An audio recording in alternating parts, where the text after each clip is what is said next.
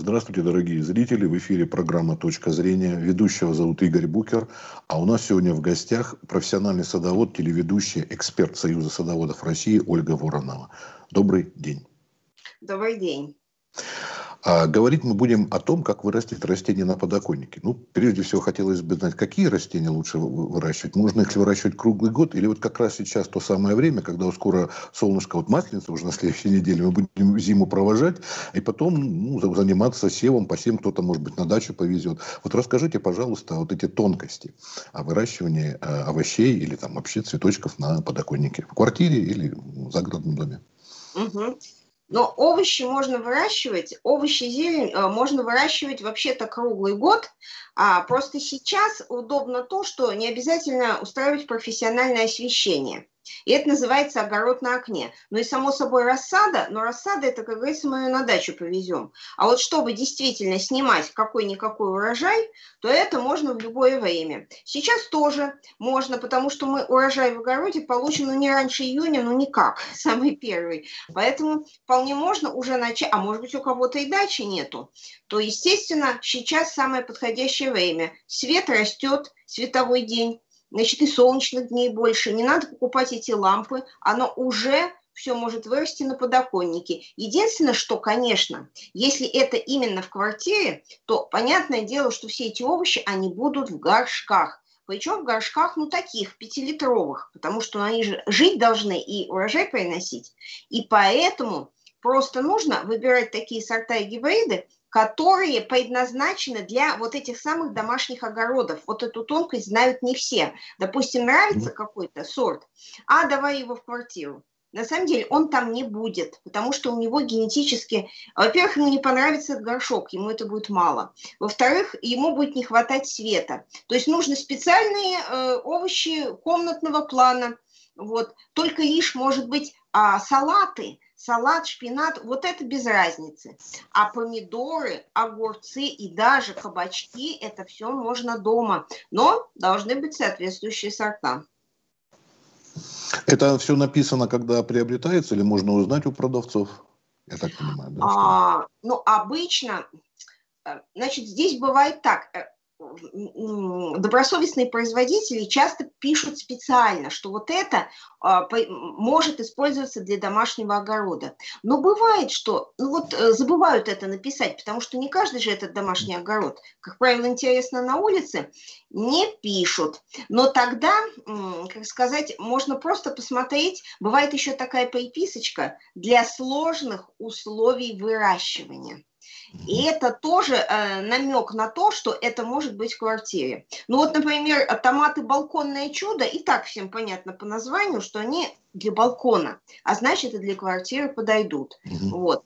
Ну а вот, например, такие э, огурцы, как правило, они все уличные или тепличные. Но есть огурец таюкач, который именно для комнаты. Или а, помидор каменный цветок, который помимо балконного чуда, он тоже комнат. И написано, мне кажется, там написано, что он подходит для домашнего огорода. Сейчас, как правило, пишут.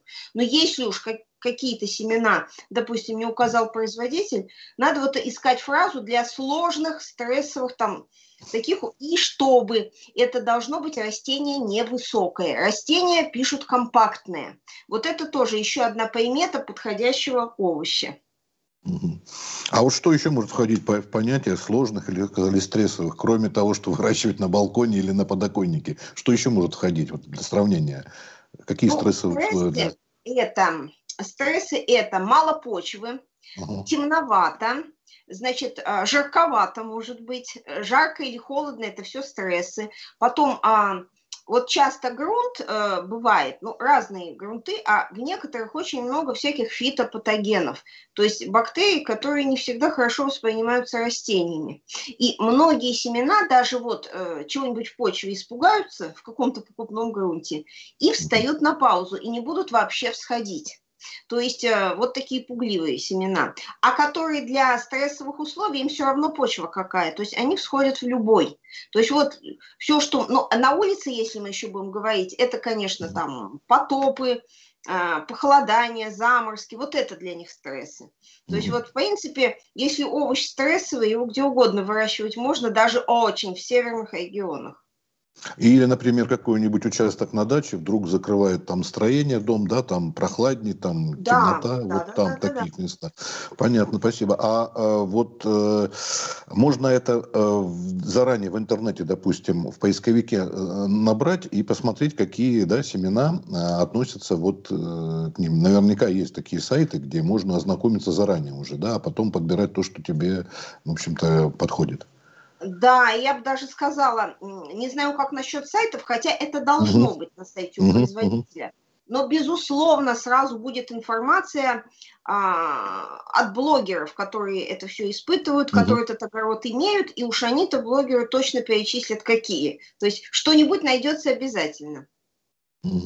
То есть еще нужно обратить внимание, как люди э, это восприняли, да, которые посадили именно там в том да, регионе, да. в котором. А вот эм, по поводу того, что какие-то, э, может быть, не знаю, пестициды, как их еще назвать, э, для, для тех растений, которые, как вот считаются комнатами, которые выращиваются на балконе или на подоконнике, какие-то используются или это вредно для человека, там, может, там животные, нет, как вы к этому относитесь? Ну, пестициды и всякие агрохимикаты, они, в общем, в квартире не очень хорошо, и даже не потому, что человек там и животные, а прежде всего, вот когда растение сидит в малом объеме, то оно, оно по-другому как-то все воспринимает. Когда много почвы, оно там все как-то распределяется. И потом в открытом грунте там почвенные бактерии, они тоже как-то нейтрализуют это все. В горшках этого ничего нет.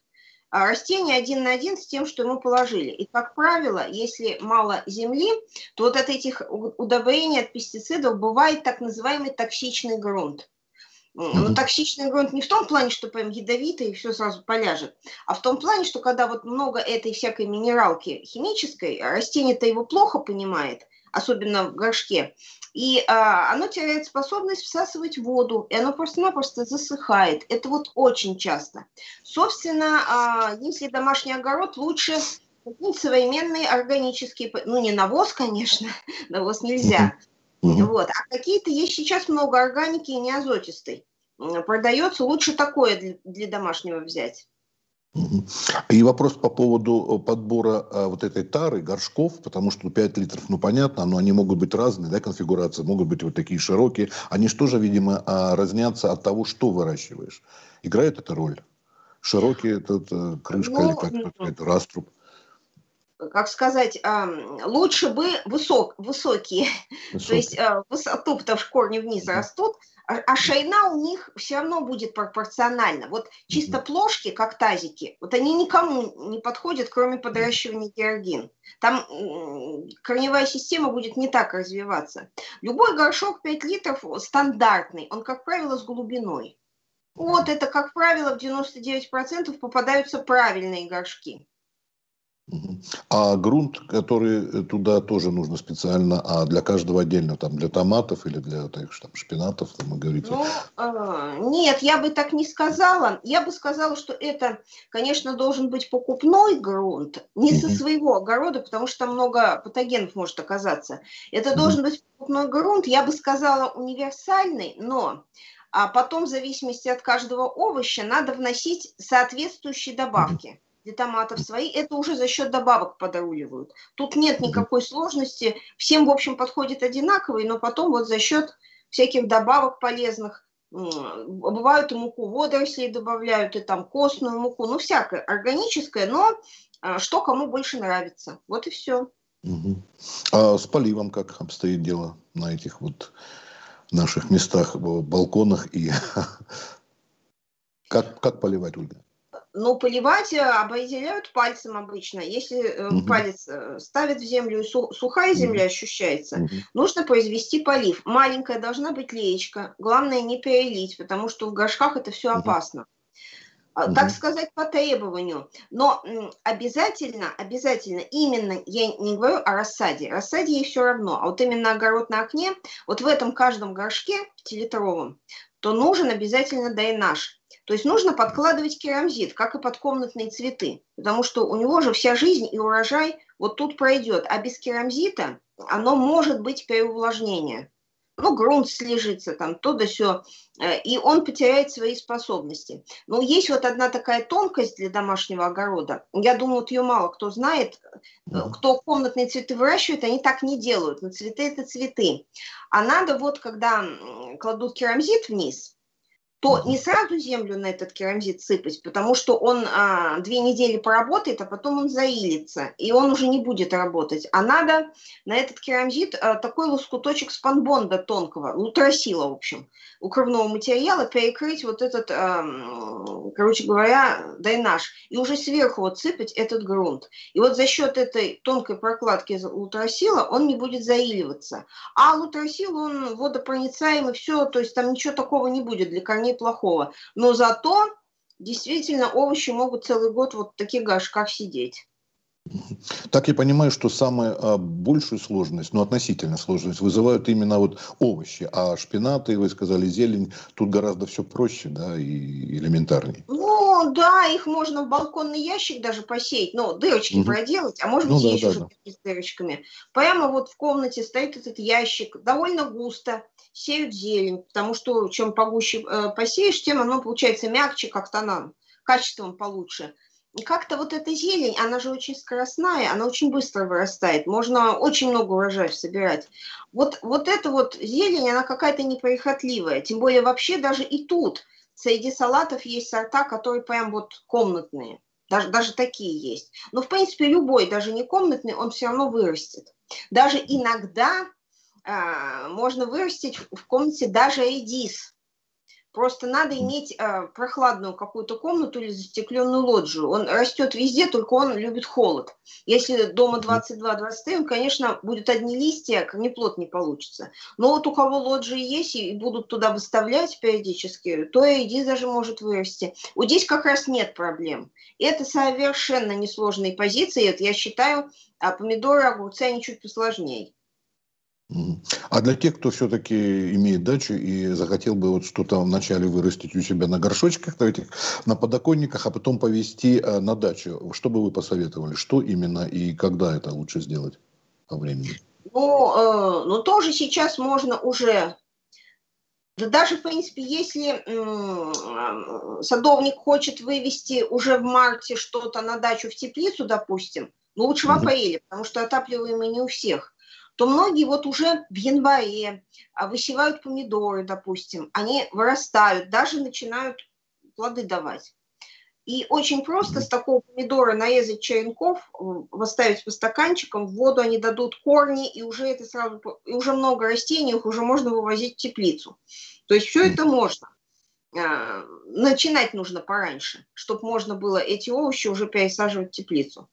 То есть это, это так тоже делают. Но, конечно, огурцы они не очень любят пересадку, а вот томаты сплошь и рядом.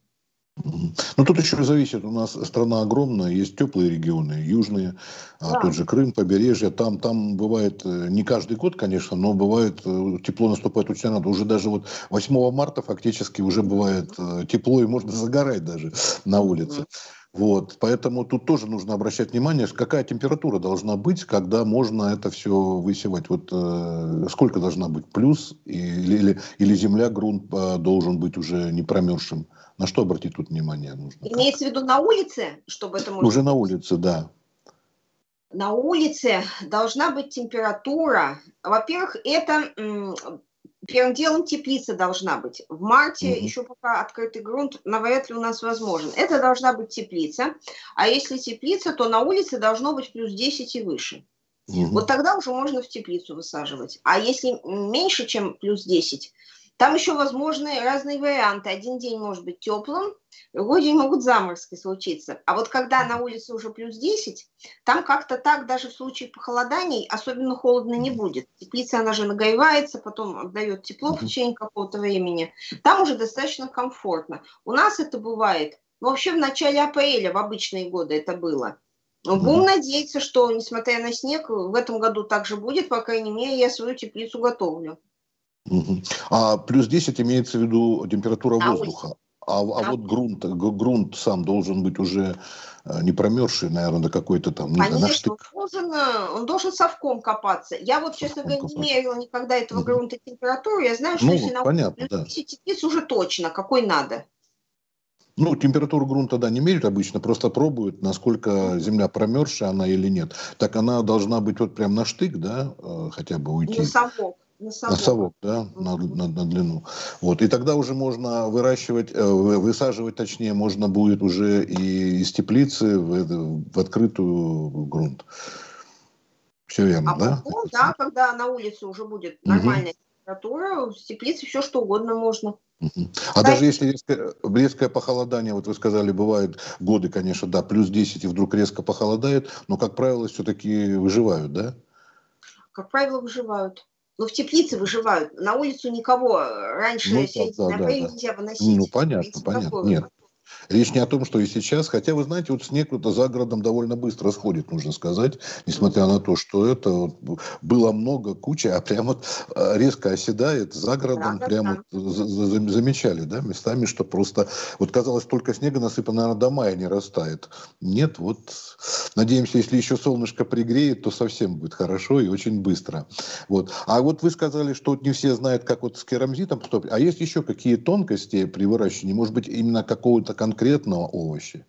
Обычно что выращивают? Томаты, вы сказали, огурцы, да, ну, зелень, понятно. А Кабачки еще что? Каба, кабачки, вот да. А еще что-то? Или вот это основное такое самое? Ну, редиску, салаты, вот, шпинаты, э, микрозелень. Ну, как правило, дома-то больше ничего, морковку не вырастешь, свеклу не вырастешь там. Редиску, Все остальное, да. это, они, да, они в комнате точно не будут. Вот это всех интересует, как правило.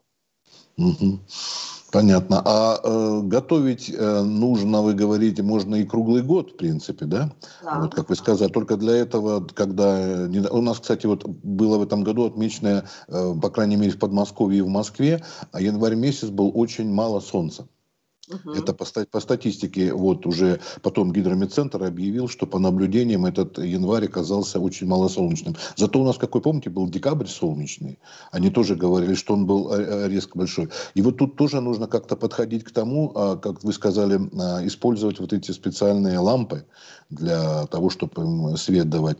Тут вот как, как, какие вот тонкости? При... Просто поставил лампу тупо и ждешь? Нет. Надо какие-то э, обращать внимание на что? Прежде всего? Ну, обращать внимание надо, во-первых, на то, что лампы вот такой зимний период нужны обязательно, потому что солнце ни о чем не говорит. Овощам нужна длина светового дня, а не то, что есть солнце или его нет.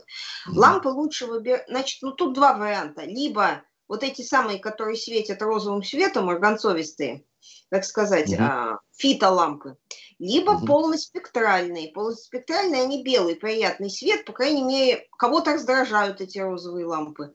Вот. Для растений даже лучше полноспектральные. То есть их много, они сейчас все везде продаются. Они, как правило, в общем, нормальные, профессиональные. Дело в другом, что садоводы не могут понять, какие лампы, сколько там их надо, этих ламп. Ну, на сей счет существуют определенные нормативы. Значит, они обычно вот везде во всяких этих люксах, в чем-то там таком жутком пишут, и это путаница большая. Но, однако, есть и данные а, по мощности светильников. Вот это уже проще. Угу. То есть, как бы вот сказать, а, если взять стандартный подоконник, я уже такой окончательный факт скажу, стандартный подоконник, он узенький. У меня вот ну, 12 сантиметров. Я не знаю, где они широкие. Вот э, кого я знаю, у тех подоконники узкие. Но окно там, допустим, метр двадцать в длину. Вот на такой подоконник, если э, поставить на него растение, то надо в целом, чтобы эти фитосветильники были 24 ватта в целом мощность была. Соответственно, я вот вешаю две лампы Две лампы, мне кажется, по 12 я вешаю. Вот и все. Вешу к потолку. Здесь не надо mm-hmm. особо их как-то много. На самом mm-hmm. деле, вот эти все э, жуткие мощности, они пишутся на метр квадратный, а подоконник, он далеко не метр квадратный, он гораздо меньше. То есть не так оно страшно, не так этих ламп много.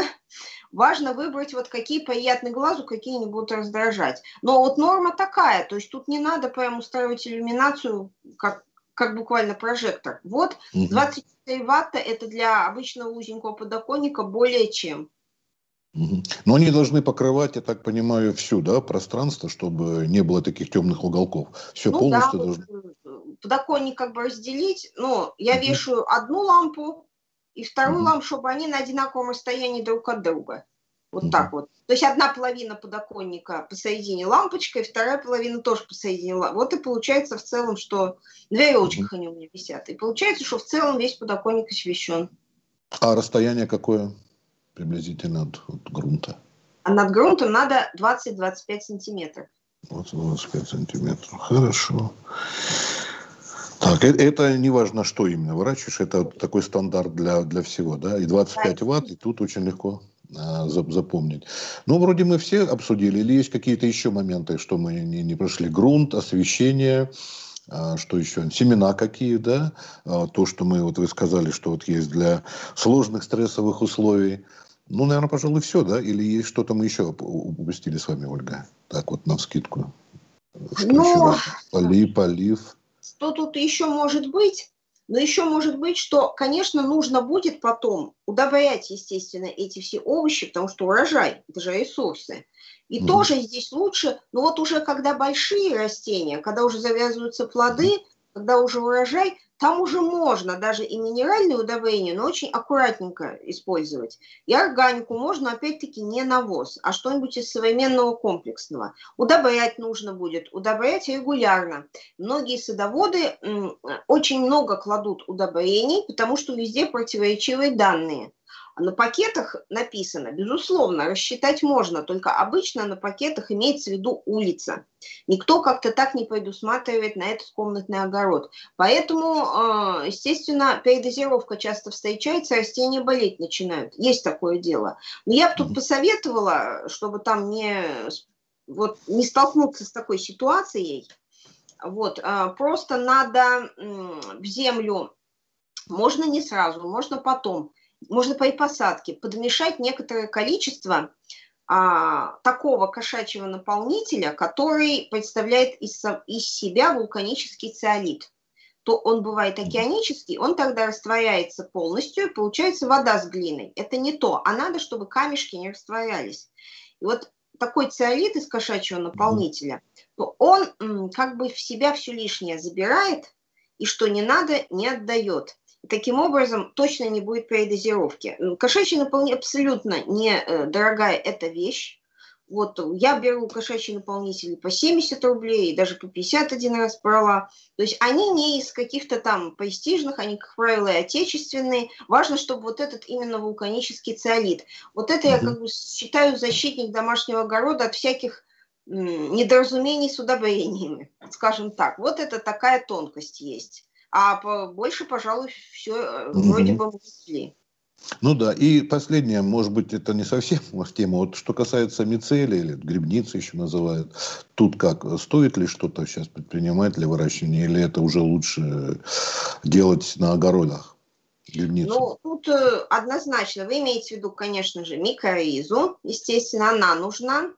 А, значит, э, если рассада, то не требуется, но если нужен угу. урожай, микоризу а угу. это натуральный почвенный гриб э, в виде споров угу. Вот тут добавлять надо, потому что обычно в малом объеме грунта в горшках ее нету. Она живет в открытом грунте, но угу. там условия подходят. Скорее всего, она в горшках не будет. Поэтому лучше бы добавить, потому что без угу. микоризы растение не очень понимает, как ему питаться, потому что сложно. Корни, они не всегда к этому готовы. А микориз – это такой гриб, который, э, он буквально, как перчатка, одевается на корни растений, помогает ему питаться. Конечно, чтобы получить помидорчики, огурчики, это нужно. Для рассады нет, потому что она потом жить будет там, где живет микориза. А вот эти нигде больше жить не будут, поэтому я бы советовала это добавить э, вот во все горшки. Ну, огромное спасибо. Я думаю, наверное, мы все, да? Осветили наступающим вас праздником. Ну, и вначале будет у нас и 8 марта, и, и начнется Масленица. А потом будем заниматься хозяйством. Спасибо, всего доброго. До новых встреч. Думаю, что мы еще поговорим уже, когда весна, наверное, начнется. Что там у нас будет, как. Всего доброго. До новых встреч.